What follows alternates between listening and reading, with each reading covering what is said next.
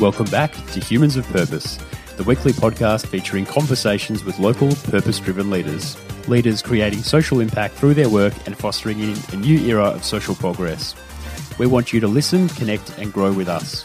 Learn more at humansofpurpose.com.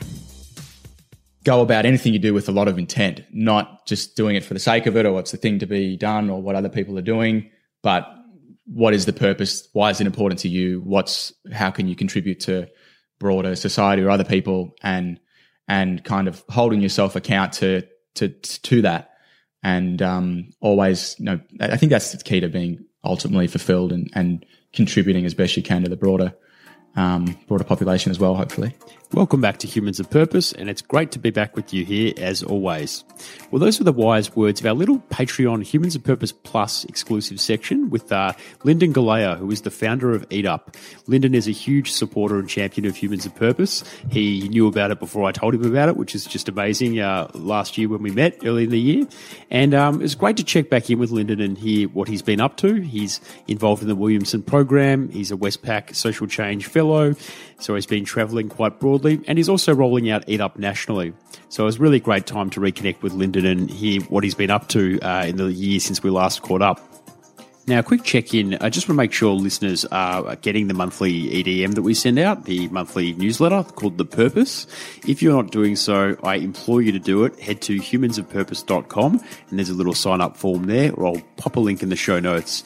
That's the way that I can connect with you and share links with you, which is quite hard to do over a podcast, as well as my monthly blog, news, uh, upcoming events, quality links, and also um, the month's podcast. So you get the whole wrap there of uh, four episodes of the month in that newsletter. So yeah, make sure you're signed up. I've also got um, a fairly big announcement to make in our upcoming newsletter that'll be Tuesday morning. Purposeful is looking at producing a new podcast uh, focused on chronic homelessness in Australia. We're going to do a series. It's going to be six to eight episodes looking at the root causes of homelessness, um, going very deep with uh, some key stakeholders and experts in the space, and also talking to those most impacted by homelessness, the people on the streets. So I'd love to hear your feedback about that, and I'd equally love you to make sure you're subscribed to our newsletter so that you get the first word about that hot off the press on uh, Tuesday morning at about 10.15. I want to send a quick shout out, as always, to our wonderful Patreon supporters, our community, including Bonny B, Stuart M, Joel F, Macartan, and Misha D times two, enable us to make a really high quality podcast every week uh, without as much pressure on the bottom line. So thank you very much for that, guys. Um, I'd urge you to, if you do want to support the podcast and get behind the show and receive some great rewards in the process, just click the link in our show notes, and uh, you'll also be one of those aforementioned in our wonderful supportive community. One perk that our Patreon supporters all get is an extra 20% every week of content uh, that is our deep dive into our guests' uh, lives, including um, a, really curated set of questions around purpose, meaning, values, routine, um, expression, and really how they live their best possible life. If you enjoyed uh, Lyndon's opening quote today to kick off the show, that's the kind of stuff uh, that our Patreon exclusive uh, Humans of Purpose Plus segment is littered with.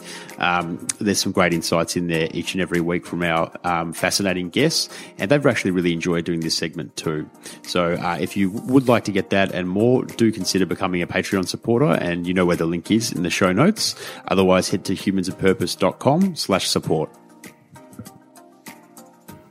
Mate, it's been too long. Welcome back, Lyndon. Far too long. Thank you, Mike. What, Good to be back. What has it been? Uh, about 15 months since you were last in the studio? I think so. I think it has. We've got headphones now. There's matcha tea. There's cereal. Oh, it's um, a very impressive upgrade. It was already a high standard and, and only increased.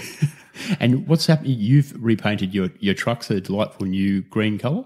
Oh, yes. We've got uh, Norma out there in her original green, but Norma. we've also got some additional vans on the road there. So we've got a, a pink one called Sandra, a blue van called Malcolm, and an orange van called Charlie, who are actually named respectively after my nan, my pa, my mum, and my dad. So I love it. Keep, um, always keep you in the family. That's right. Yeah, mates. Um, for those who haven't heard our last episode, and I'll link to it in the show notes. Can you just give me a really quick overview of Eat Up? Yeah, uh, what you do there and uh, how it all started. Maybe just the shortened version. Absolutely. So the, the premise of Eat Up is a, a really simple one. So we provide free lunches to disadvantaged school kids who would otherwise miss out. And it was in 2013 uh, that Eat Up started, actually began in Shepparton in country Victoria, which is my hometown. And there was an article in our local paper that profiled a couple of schools where kids were regularly being sent to school without anything at all from home. And I was totally taken aback by that. I just always assumed in a country as lucky as ours that all kids would have access to a lunch and reading about it and it being so close to home and, and me loving Shepparton very dearly and, and a mid-sized country town sort of assuming that perhaps if I didn't do anything to help, it would be unlikely that circumstances would change anytime soon for these kids. I just had the, the very simple idea, nothing grand or complex, but um, if they were missing out on lunch, what if I was to simply make them one myself at home? And this was in mum and dad's kitchen at the time. And I, I nicked what I could from my mum's cupboards and bought a bit of extra bread. And together with her help and some friends, we, we made 100 sandwiches for each of the two schools and, and drop them off there to, to start the schools. And then since to sort of fast track, we've created this model that engages big groups of volunteers to help prepare the sandwiches, leverages the generosity of, of uh, national brands like Coles and Goodman Fielder, Carman's, Pillars Foods, the Fruitbox Group, who donate us, whether it's bread, margarine, cool room space. And um, we operate on delivery cycle where we're delivering and preparing cheese sandwiches. Um, we drop the sandwiches off fresh to the schools the, and on a three weekly basis. So that volume will fluctuate based upon the level of need of that school. Mm-hmm. The school frees those sandwiches when they arrive. And that's really key because it gives control back to those same teachers who previously were often making lunches for these kids on the fly, spending their own money to do so, and even giving the kids their own lunch on occasion and the mm. teachers would miss out. So they've now got control to identify the kids, distribute it to them in a way that's sensitive to any potential embarrassment. Yes. They'll often toast those sandwiches up. And from our point of view, that's how we've scaled. So we're actually helping 548 schools now across uh, Victoria, but now also New South Wales and, and Queensland. And it's our our major aspiration to to support hungry kids nationally. So it started to be a bigger endeavor when I became aware of the one in eight Australian kids who arrive at school hungry every day. And, and with the great support of volunteers and, and our team and supporters, we're, we're working our way to help those kids as quickly as we can. That's the quickest, most comprehensive wrap I could have Wasn't ever too waffly? dreamed of. That was incredible in three minutes, the, the amount of ground you covered. And so there's the element as well that you've added into the chain, which I think is really interesting, is the corporate part and, you know, mm. the, getting workplaces to help be part of that value chain um, in the name of doing good um, as part of you know growing workplace culture, doing the right thing, and also giving back to community. That's become a big part of what you do too now. It absolutely has. And that's like really initially the corporate volunteering started, not so much because we saw it as, as an opportunity and we initiated it, but we had so many corporate groups who were reaching out to us saying, how can we help? Our, our staff would love to contribute to help make sandwiches. And eventually it was really us acquiescing and saying, well, there's, there's just such a, a, a volume here of support that would be foolish not to try and leverage it. And, and then we've started to work with these groups. And I think what makes it so accessible and, and also convenient um, for them and for us is we actually host the corporate volunteering events with them on site where they work. So it doesn't even necessarily have to be a, a, a professional kitchen space, but whether it's an open plan office or a boardroom, and we have the, the tables, we bring in table covers and gloves. We bring all the equipment and food with us, um, prepare on site, and then sort of make them and take them directly to the schools or to the cool room. And that's also worked in the respect that it saves us a huge fundraising cost mm. in, in terms of having a kitchen ourselves. And it's also made the volunteer market so much bigger because we're not sort of geographically limited to any one area, but we can work with groups everywhere, whether in the city or the country or otherwise. So it's been really positive. So I'm curious to learn what have you learned in the past uh, 15 months? It must be hard oh. to think back to that last podcast, but yeah. um, we both don't have any transcripts in front of us. But maybe you could remember some of the lessons that stand out um, along your, your journey, and if you'd like to sort of share your takeaways for for that um, period, which has been a huge period of growth for you and the organisation. It has. It's it's been incredibly busy, and, and certainly Eat Up is just this continual process of of learning and and optimization, and us trying to find efficiencies, whether it's in the sandwich preparation model, um, how we engage volunteers, how we deliver the sandwiches. Um, so there's a whole breadth of, of, of ways in which we've learned. And, and, as you know, whether it's through the, the Williamson course we're doing together at the moment or through the Westpac Social Change Fellowship, I've been really lucky to, to be able to do another of, um, number of learning and development opportunities throughout the course of the year. And I think the big one for me is as the Eat Up team has grown, my role personally has evolved a little more from I still love to get hands on with the sandwich making and drop you off. You are very hands on. You're often driving the. You, are always in one of the Norma or Stella. You're always Norma's out front around. right now. Yeah, so Norma's, oh, Norma's never far away. But can't believe she didn't come in to say hi. It's outrageous. she'll come in later on. I'm sure. Good, not too far in. That's right. That's right. But um, I think the element of, of managing a team and, and different people now across other states, and mm. I think we've had the benefit previously of, of we've been solely Victorian based. So you, you've got a very one on one personal relationship with each of the team members and volunteers, but learning how we can systemize each of our steps so we can engage team members and volunteers in other states and replicate what we've done here in a way that's really simple for them to grasp and, and then lead and, and then grow with that. So it's kind of been this push from something that's very grassroots. And I think that's probably very much my natural style. Yeah. To something that's now a little bit more, I guess, mature, I suppose. Like grassroots yeah. is still at the heart of it. But oh, it can be grassroots. But I'm curious as to sort of how you process that challenge of scale. I mean, is it something that you decided you wanted? You, um, obviously, at every social entrepreneur's heart is that desire to um, increase the impact and do more to, to serve the population you're looking at. But you could very much easily have probably just stayed in Victoria. So um, I'm curious what what drove you to do more and make that leap to scale, and how have you found scaling? Because I mean, I mean, I know it's always depicted as very exciting, and you know, it's yeah. awesome to be scaling, but it sounds to me really stressful. Yeah, there's a lot of moving pieces, and, and certainly when we became aware of that national level of need, and we we we saw that the model was working very successfully, due to the volunteer generosity and the support of businesses, hmm. um, we just saw that the scope to be able to scale and replicate what we were doing, and we would constantly being uh, approached by volunteers in other states saying, does Eat Up operate in, in New South Wales or Queensland? And even now in Western Australia, we were not active yet, people mm. reaching out to say, how can we start this here? And um, unfortunately, growth in terms of something like Eat Up is always bittersweet because you see the level of need of, of kids in very tough circumstances, mm. um, which is, of course, very, very hard to to reckon with. But but then to see I never thought about it that way. That's a really interesting sort of way to put it. Yeah, and and then I guess it's satisfying that we can see the models able to assist. So that's from a, a reasonably early phase has become a bigger overarching goal. A goal, admittedly, that was previously a lot further away, and now we feel a little closer to. And mm. there's some way to go yet, of course. But this, but, sort of when you push out of state boundaries um, and you go national, does it almost feel a bit like the sky's the limit? Because that's a whole new um, sphere to, to traverse, isn't it? The, the, national sphere. It really is. But I think we had the benefit of so many of our supporters, yep. be they groups like Coles and Goodman Fielder, or volunteer groups, corporate groups like uh, Ashurst or Swiss. Hmm. They're all nationally based companies. So in and the Fruit Box as well, hmm. our cool room space. A lot of the individual pieces of Eat Up were already there, and and really the whole growth period of of Eat Up has been us from a logistical standpoint trying to keep up with the amount of volunteer goodwill that is out there. And, and that's probably still the case now. So in many ways, it probably hasn't even been any uh, strategic foresight as much as mm. us trying to to really keep up with the the generosity. I think you're playing it down community. there. I think you're playing yourself down a little bit there in your strategic nous, but I'll allow it. Um, t- tell me a bit sort of about the value of your brand and um, Eat Up and you know Lyndon. It's it's such a strong brand. Um, you know the the language is so clear, the mission's really straightforward, and when you talk about um, alleviating hunger, so kids can concentrate in school and thrive and not be hungry, it is possibly the most graphic but easy to illustrate thing there is hunger like local mm. hunger in a privileged predominantly white wealthy country like australia um, it's it's quite the way you do it, I think, is just so strong. I mean, it's very clear immediately what Eat Up's about. You don't even need to explain very much about it.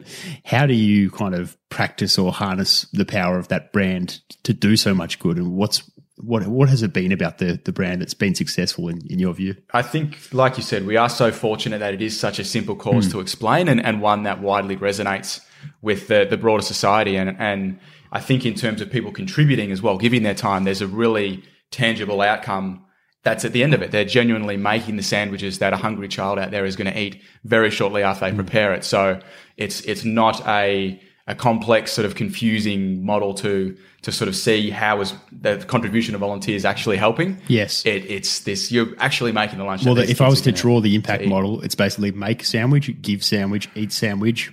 Everything's great. Yeah, and, and we we've seen that simplicity as as a core strength. So mm. we've tried our best not to to blur that Hmm. Um, I suppose as as a as an organization, we've always tried to keep as positive and optimistic about um, the work and, and people's ability to contribute to make a really uh, powerful contribution. We, we've we've been very intentional about not to sort of um, I guess it, it's easy to look at issues like this as this is horrible, this shouldn't be happening, and, and I guess leverage guilt and Yep. things like that. And, and, and we've tried to show volunteers that they can very easily be a solution to something that we feel, um, like So I said, that's in- that's a really interesting contrast because I think um, if you look at a lot of the food scarcity campaigns from overseas, there's the famous old World Vision one where it's just the the inflated bellies um, and you know like severe hunger, Yeah. and it was sort of. I mean, I feel it's okay to say this is not like I made it up, but it sort of is a shame mechanism to um, get people to act.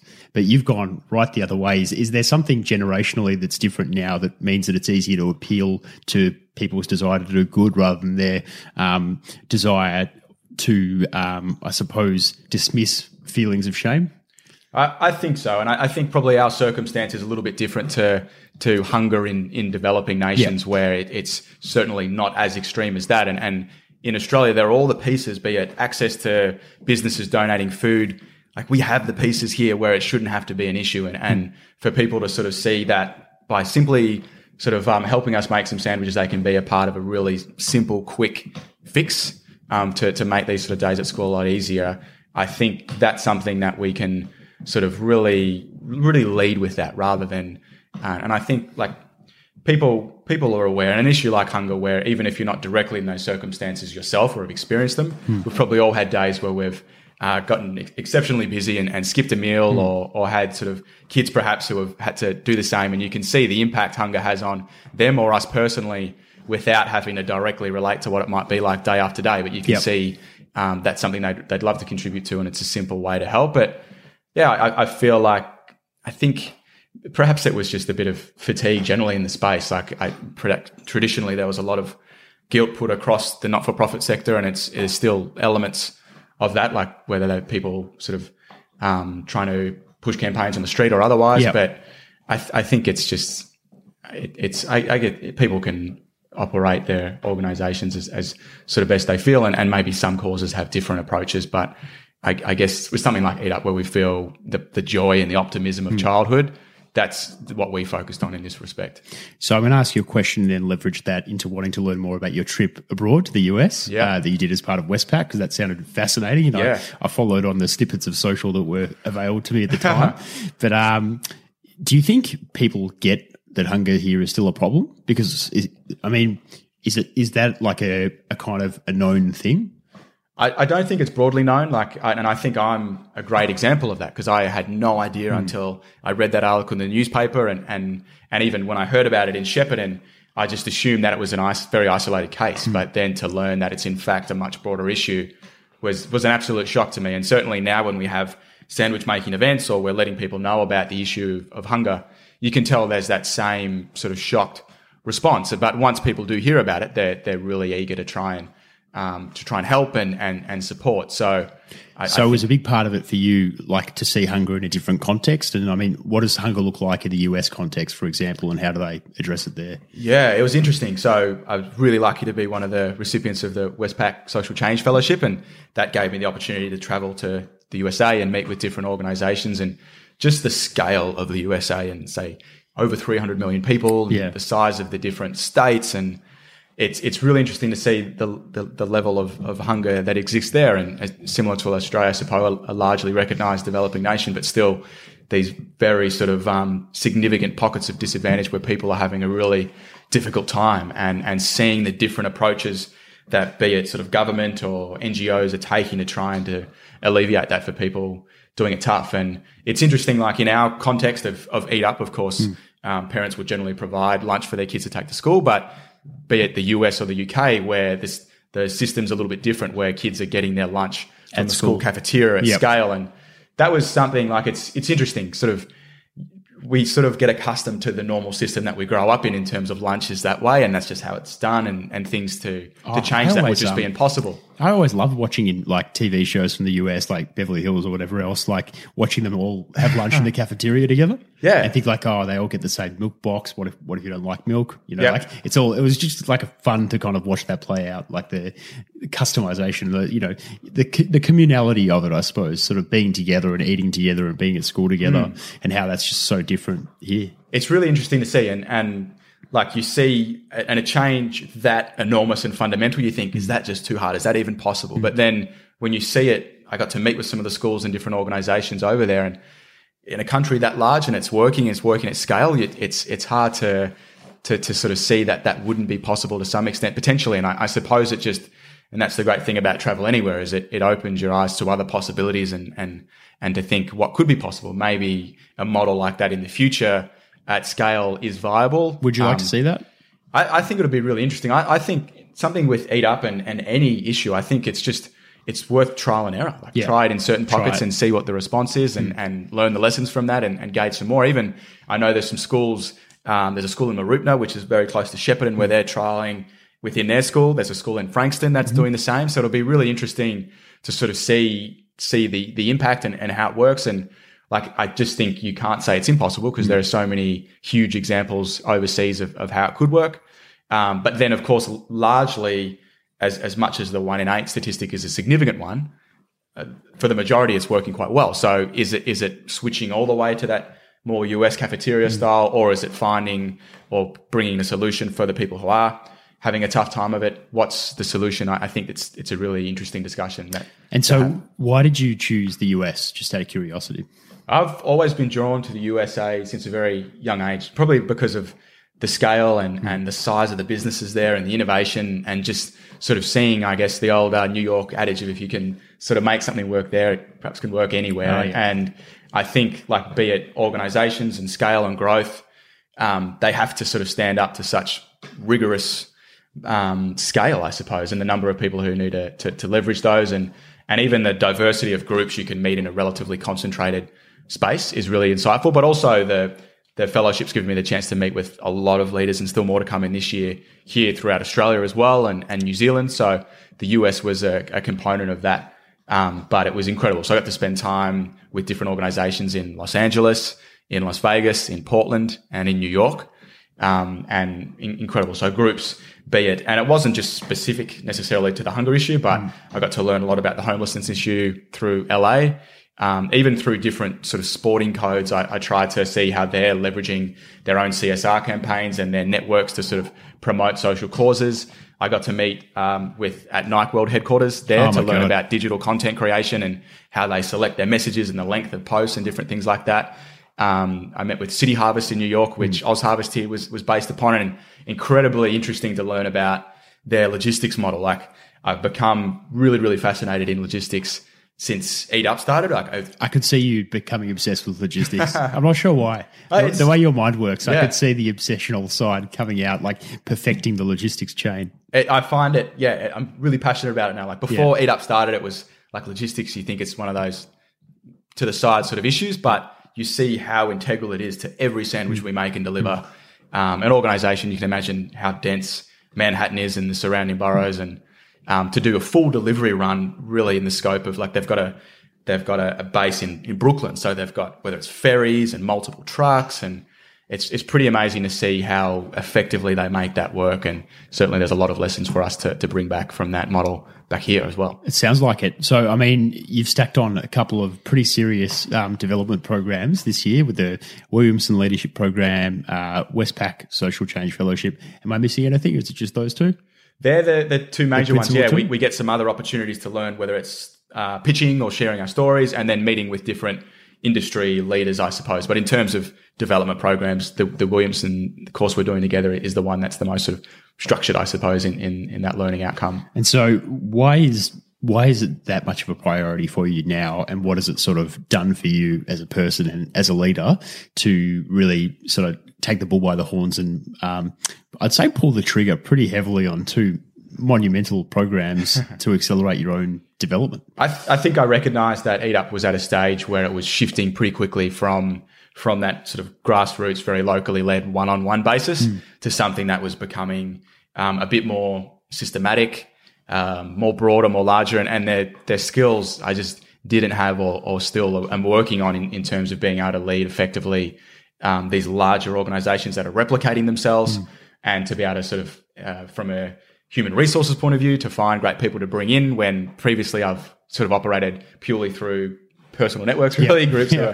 who are helping us from the start, whether Yeah. that's anyone in our team. And we've got like such an incredibly strong team. And I think, you know, any organization, people will often refer to the founder, which is certainly unfair in Eat Up's case because it's, we've got a very strong team now, whether it's, uh, you know, Elise Cook, Lindy Suskind, um, Scott Gilmore, Steve Connor. There's so many of us who we work directly with who are key to that, ta- us taking that next step. And, and I've certainly learned a great deal from the people immediately around me within the team as well. So you t- took a bit of time. I'm guessing would it have been like late last year to say, "Here's what I need to achieve," or "Here's what I need to do next year to sort of fill those gaps in my own knowledge, um, experience, and um, ability to execute." Definitely, and that was a part of the application process for the social change fellowship was identifying an upcoming leadership challenge of sorts where uh, it sort of showed that it was a particularly integral time and why it was important that you sort of um, gain some of these skills now. And, and that was at a stage where we had were had scaled somewhat around Victoria and were just starting to replicate into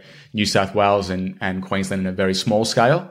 And um, that was the the challenge at that stage, and, and certainly still is now. Like that's that's the the period we're in at the moment. So I, I do want to ask you about some of the next steps for Eat Up and what you've learned from the US, particularly at a few key organisational visits. Yeah. But maybe before we do that, because we're on you, we can jump to the Humans of Purpose Plus Patreon section where we Yeah. do a bit of a deep dive. You Excellent. and I, we've done many a deep dive in private, but this is a, a podcast deep Yep. dive where we ask some of the big questions and uh, really just get your get your views, which are always, I must say, fascinating on a range of topics. Before we do that, I'll ask you a question that's not on the uh, list. How is the matcha green tea, which is your first It's trial? delicious. You're seeing a live uh, trial now. You're listening to one. one It's at that perfect temperature right now too, actually, which makes it all the more It just- enjoyable. to be honest, I don't know why. It just depresses me to see someone saying, "Can I just have a glass of water?" I, I feel like I have to do more. You know, It puts a lot of pressure. you pressure. feel on. rude as a host, even feel though rude. I, I'm very grateful for the water. My pleasure, mate. This section is exclusive to our wonderful Patreon supporter community. If you believe strongly in helping people to traverse a meaningful career and life journey, well, then we urge you to get behind the podcast and support us to make this content each and every week. In doing so, you'll have access to 20% bonus content in every episode, as well as a great range of options for both humans and now organizations too. Just hit the link in the show notes. Mate, that was wonderful. Thank you so much for completing our little Patreon uh, segment for our wonderful community of listeners there. I hope you enjoyed that. You're welcome. Back to Big the thanks main- to the Patreon fans as well. Big big shout out to the Supporting Patreon the- yeah, the great fans. podcast. Uh, Lin- Lyndon is a big uh, supporter of the Patreon supporters, so there we go. um, and we'll get back to the main game now. And let's just start by um, saying I am sorry that I didn't earlier recognise that you are now a fiance.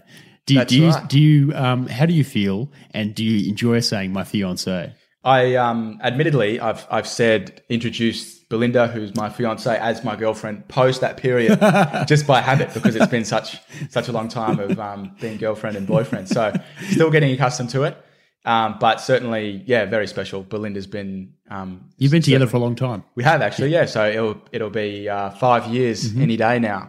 Um, should it certainly should check that, shouldn't I? Uh, yeah. No, but I'm pretty sure you've, you've given me that, quoted me that figure on the record before. So we'll take it as truth. Yeah, that's right. So I no, it, it's been incredibly special, and and she's someone Has she been involved actively in the organisation, or just as a you know, as all partners are, a highly Yeah. supportive, um, you know, a, a champion of what you do and a champion of you? an absolute, very, very highly supportive champion. She hasn't been involved in in a formal sense in terms of, I guess, working within the organisation in that context. But from the very early days when we first met um, in Bendigo, uh, where I spent some time living, some time uh, following sort of Shepparton Yep. uh, for a, a magazine project we used to work on. That's where we met. And so we had like 14 schools. It's beautiful, isn't it? Such a good place. And at that stage, it was still the kitchen table phase of Eat Up, and we used Yep. to prepare them on her kitchen table in her house. Yep. And, um, every, what's that like in the start of a relationship? Look, one thing you have to know about me is I'm very passionate about making a huge amount of sandwiches and taking them to schools locally.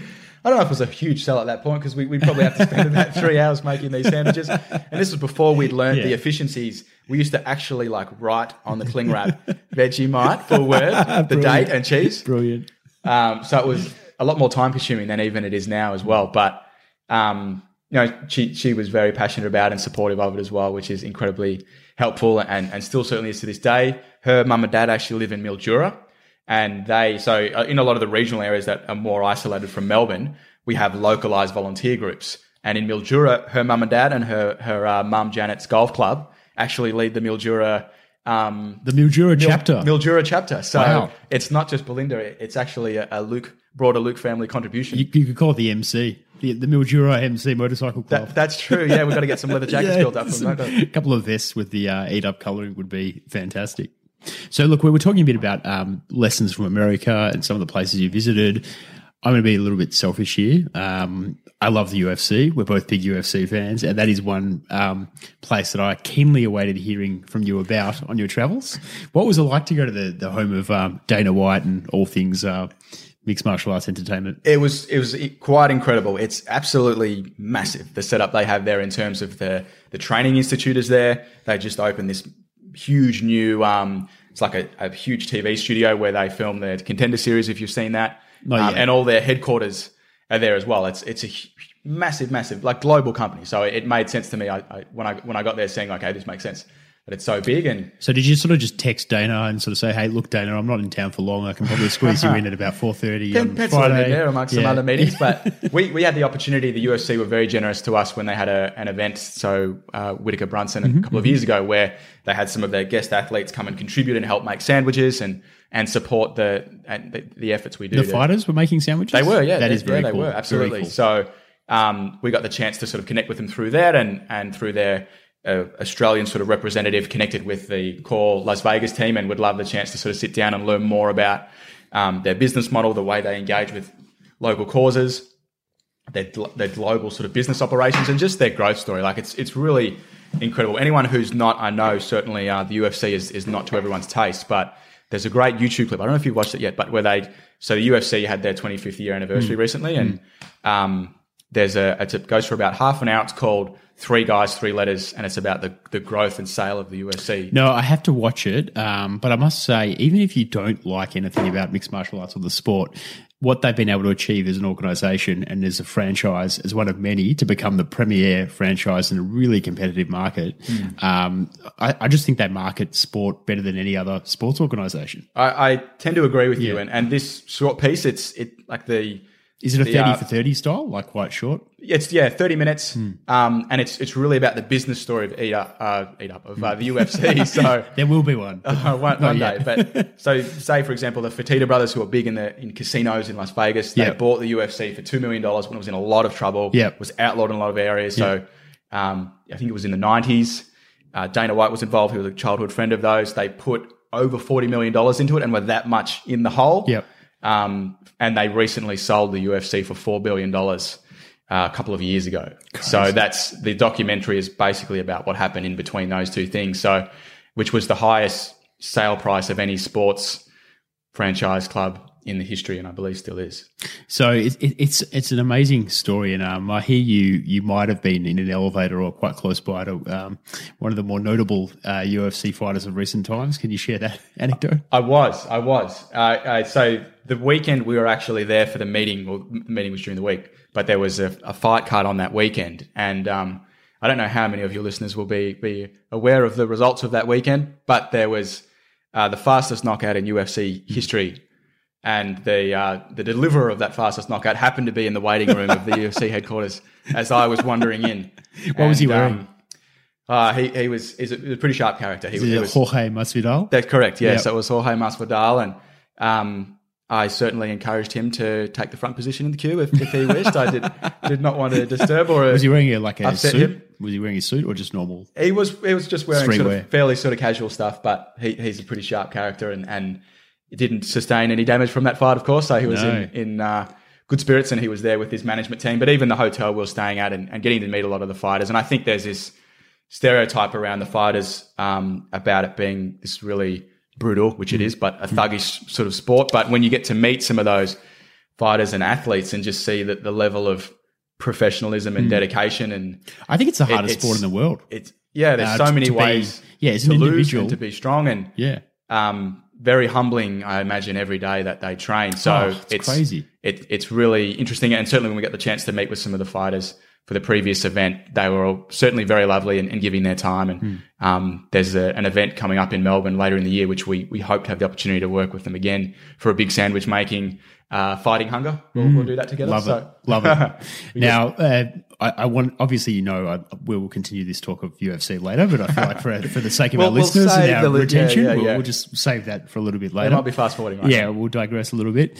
I did ask you this in our last episode, but many people may not have heard that, or you know, things have grown a little bit since. But what do you do in a world with sandwiches where there's a bit of pressure for a lot of people to stay away from carbs? And I don't, I don't hmm. necessarily mean school kids, so hmm. it's not your primary market. Maybe is an issue, but for example, um, gluten intolerance, a whole lot of things like that. And maybe some people are just um, anti carb generally. Just, does the sandwich stuff that you do, do you ever think about like alternative delivery methods for nutrition or different ways of providing the, the nutrition than a sandwich? Yeah, we, we're always thinking of ways, I suppose, we can optimize the nutrition of the lunches.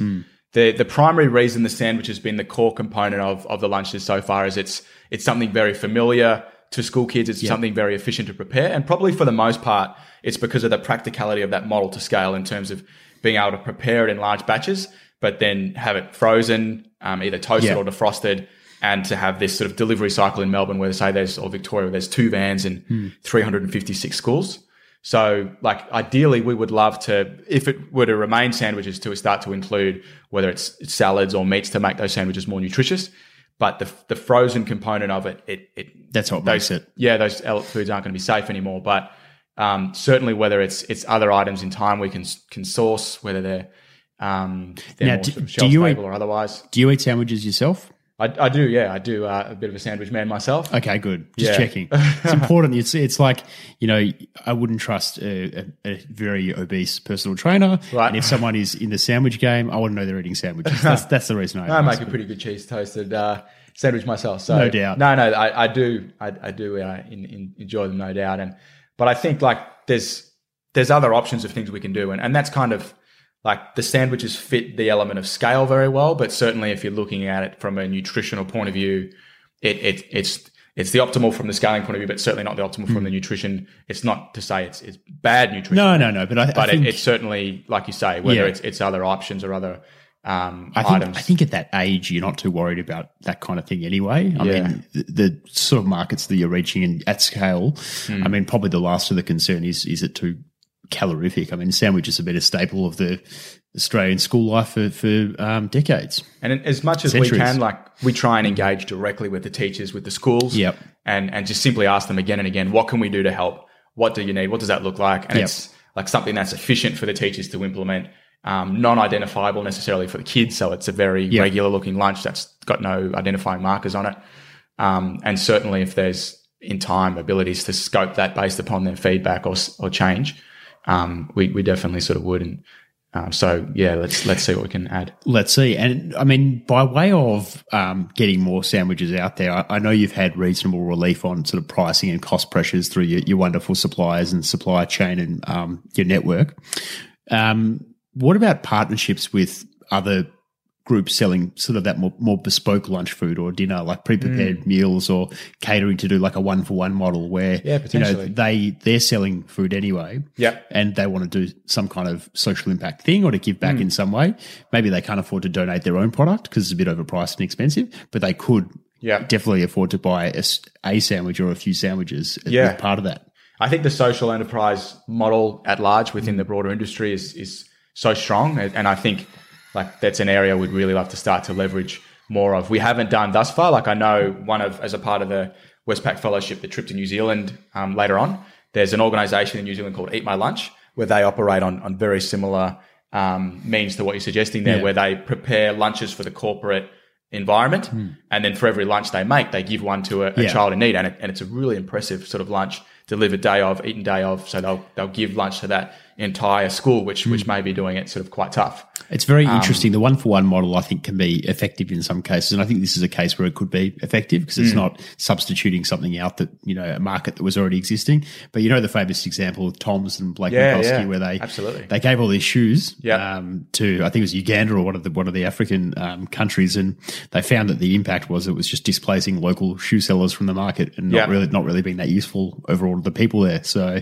um, they did a, um, a bit of a social return on investment there and decided that they would not do that anymore and they changed their model. Interesting. Yeah. So it's fascinating how some of this stuff plays out and Yeah. um, you sort of start and then you um, examine after a while and sort of, it, it- but, it takes a brave organization, I think, to do that good examination. Yeah, I think so, and, and, it, and it's a credit to Tom's. Hmm. I listen at podcast fans like us. They're how I built this is a podcast I listen to a lot, and Yep. and Blake Mycoskie's got a great episode on there about the the founding of Tom's, and, and that's certainly like an amazing organization. But it? he's open about that. I mean, I mean, I think credit to him for going out there and saying, "Look, this is what we were trying to do. Um, this is what we achieved, and uh, we did an evaluation. It didn't go to plan for X and Y reasons, so we're now changing. I mean, how Yeah. how much more impressed can you be? With Ah, that, that's it's it's the best approach Yeah. you see. Like Yeah. they're, they're genuinely trying to positively contribute. Yeah. and it's a great show of authenticity. To It's sort of like um, what I'd compare it to is if you've ever had a bad service experience, but a really positive recovery from that um, service set failure. Yeah. So Yeah, you know, like a on a plane or at a Yep. hotel, what ends up happening is um, you end up more satisfied with the service than you than had you not been aggrieved in the first place. Yeah, you become advocates of Yeah, of because of you're like service. the recovery almost supersedes the initial sort Yeah. of you know that baseline kind of happiness. very true. Interesting. Yeah. Anyway, that's just a little side note. No, So, Lyndon, I mean, how do you? I mean, you've already touched on a few things, but how do you maintain your own sort of vitality and your health? I mean, you Yep. you're always in good shape. You're always running everywhere. you, you know, you're a you're a slight man. How do you do it? How do you stay in good shape? Um, well, it's probably just that fairly regular practice of uh, using exercise as an activity where you can sort of decompress and balance. Like, for example, the days where I haven't done something, or not not just a day, like uh, you have a day off every now and then, of course, but consecutive days where I'm not doing it, I'm probably pretty unpleasant to be around. So it's just sort of balancing that. Um, and I find like that balance, like I was sort of saying, whether it's running, I find for me, it's it's podcasts, movies. So I go to the cinema a lot. Yep. Um, How many nights are you in this? Girlfriend, see, there you go. Fiance and I. Yeah. Um, a the lot. significant other. Yeah. Um, and then just some solo time. Yep. And, bal- and like, like I touched on a little bit earlier. Do you sleep a lot? Well, I, yeah, sleep? I do prioritize sleep. That's for sure. So How many hours of sleep do you like to get? Try and get eight. Solid. Yeah. So, like, who knows? I'm at a point where I don't have any kids or otherwise. So, Yep. the parents might be rolling their eyes and saying, "Yep, that's going to change." Um, They putting any pressure on? uh, no, no, I think we've got a bit of time off our sleep there. But Yeah, I think so um, too. So it, I, but yeah, I certainly, I think it's sleep, movies, running. like it seems like a pretty indulgent lifestyle. Do you which it probably think? I mean, this is a question that's probably going to be a fairly obvious answer for you, but is the you seem to be somebody who really thrives on getting a good creative inputs. So Yeah. the, the movies, the Oh, yeah. podcasts, the audiobooks. So for you to be kind of firing on all fronts, is that kind of critical to have that creativity sort of streaming in all the time? I think so. I, lo- I love to see content creation. Yeah. And then the other thing about whether it's the movies or the podcast, you just you're, you're getting to see things from these different perspectives. Like you, we live, of course, through our own perspective and our own eyes, but to sort of go into a movie theater for a couple of hours and, and sort of see things from a different point of view and, and pick up different lessons or otherwise, or, or even movies where you're just looking to to unwind and relax. Like I, I think that's really, really sort of important. And I, I like I've always loved whether it's like uh, magazines or photography, art, like just seeing people create things, music. Um, yeah, I get really inspired by those sorts of things. That's for sure. And is there anyone inspiring you in the space at the moment that you think oh, I should have a chat to for the podcast, or who's sort of, really standing out Yeah. to you um, in your sector, or it doesn't have to be your sector, but just more broadly? Hundred percent. There's a number of people. So um, uh, Aaron Tate and Caitlin Tate, who I met through the YGAP program and, Yep. and Spark, and uh, Aaron through Education Changemakers. But the, both of them have always been incredibly impressive to me from since I first uh, met them to the, the growth they've had since in terms of their, their own endeavors and their family. Um, so, so inspiring to me. And, and like Aaron, someone I spoke to very recently and just lives with a lot of focus and intent. Like nothing is an accident. He's got this yeah, he seems like a very amazing- intense cat. yeah, this sort of master plan and he gets things done and and and Caitlin is is equally incredible in terms of um, the, the growth of Spark and and how she sort of pushed that and, and how she can get, engage and connect. So when I came through the YGAP Accelerator a number of years ago now, um, she had such an amazing manner of helping young ideas to develop. Um, so certainly very inspiring to me. Uh, Madeline Buckner, who came through the same um, course as I did. Then Dan Poole, who's been on the podcast, was actually also a part of that, the same um, group of five that we came through. Yeah. Oh, so the five of you are in a little group? Uh, not, not, Oh, no, so, not Caitlin and um, Aaron were, were running it. facilitating. Yep. But um, yeah, Dan was a part of it. Madeline was. And Gee, what a successful little pod that is. Oh well, uh, Anna Donaldson, who who runs Lively as well, and uh, Christine, who runs Roeville Community Kitchen. It was yeah, certainly like some great stories out of that. We should do a, a pod podcast one day where we just Yeah, get reunion. that pod together, Yeah. get you all in here just to chat, chat about uh, how it was and Yeah. how things are now. Yeah, no doubt. So that would be a great one. Um, I'm sure. And even I, I don't know personally, but Chris Raine, who's from Hello Sunday Morning, and Yeah. did, we were lucky uh, to have him on the pod um, last year at the Purpose Festival. Oh, we did a live podcast Yeah, yeah, him. that's Yeah. right. That's right. I remember now. Good bloke. He did. Yeah, he. I know he did the, an MBA at Oxford, like as a part of social entrepreneurship, which Yeah, as you do. is amazing. Yeah, Yeah, just that? sort of So- trundle across to Oxford and get your MBA done. Yes, Very so, impressive. so many people out there, as, as you know, more than anyone. Oh, look, it's an amazing space. I mean, every time I meet a, a new sort of, I haven't met many Lyndons, but people, you know, in lower tiers. It's, it's a rare character. name. It's, Yeah. it's not a common name. I mean, just in more of uh, accomplishment and sort of approach. I, I love your attitude, and I always love catching up. And um, it's it's been great fun being with you at the Williamson program this year. Ah, thank- I thank was you, very, Mark. Like- very happy to see your name on the on the list. They sent out this list, and I thought, oh, never heard of any of this. Oh, Lyndon Galea, excellent, excellent. That name stands out.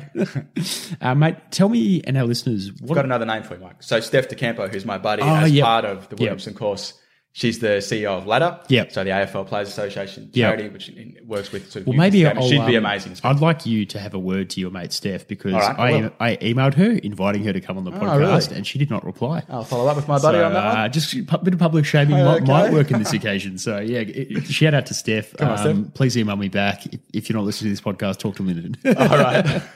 um, but you do have some amazing stuff coming up for Eat Up, and um, why don't you why don't we sort of end the episode by hearing about what's to come for you and uh, what you're excited about for the rest of the year? Yeah, absolutely. Well, it's it's going to be an action packed close of the year. There's only a couple of weeks left of this term three, and then into term four. And our hope is to co- continue to scale throughout Victoria, but we've got a lot of schools yet to reach in in New South Wales and Brisbane is an area we started at more recently, but the need has been the highest of any state we've operated in previously, and and um, we and the volunteer demand has been incredibly strong. So we'd love to particularly sort of get um, some additional help on the ground in Brisbane to spread that support and to be able to help schools there. That's the big focus for us. Um, we'd love to sort of engage with more of those uh, different organisations within the space to sort of accelerate the growth and impact of, of the work we're all collectively doing to try and alleviate hunger, be that for school kids or, or other groups as well, anyone who needs the support. So that's something that I'm you know really focused on personally, and of course, Eat Up and our and our crew we're uh, very very firmly focused on.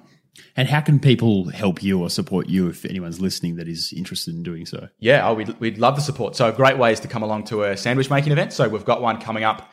Uh, we always have a really large one the day before a new school term starts back. So, not totally confirmed yet, but very likely to be on Sunday, the 6th of October uh, in Melbourne, most likely held in Collingwood. There'll also be a Brisbane event, which I believe is also on the 6th as well, which is held in Morningside. FareShare, incredible organisation. They've got an amazing facility up there. They let us use their space.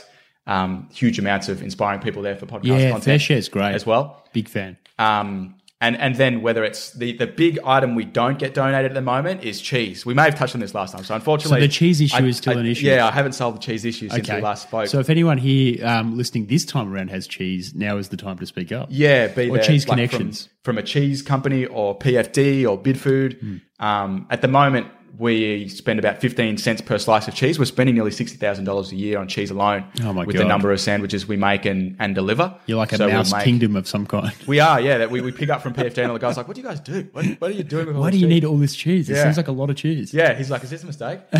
um, so that that's a, a, a big one for us, and a lot of the public fundraising effort goes to help us be able to get that cheese. But certainly, if there's any people within the industry, even like it's at a point now where that's a big amount to donate, but if we can find someone who's able to help us with a cost price or otherwise, or something, some point there, that would be a huge help. Terrific. So for our listeners, uh, we're talking cheese. We're talking come along to the sandwich making event.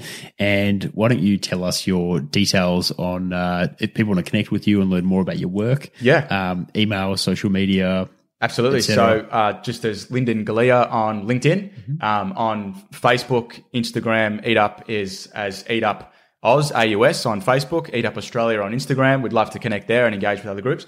My email is lyndon at eatup.org.au and our website is eatup.org.au. Mate, awesome. Looking forward to continuing the UFC conversation. That's right, Mike. We'll continue this uh, off, off the mic. Thanks for coming in. Fantastic. Thank you very much. If you enjoyed this episode, make sure you hit the subscribe button in your podcast player or the link in today's episode notes. Why not share the podcast with your networks? After all, 62% of our subscribers come from word of mouth recommendations and social shares. You could also leave us a five star review and some kind words in the iTunes store. If you love what we do each week and want to support the show, you should join our growing community of Patreon supporters or consider becoming a show sponsor. To learn more about all of that, just head to humansofpurpose.com.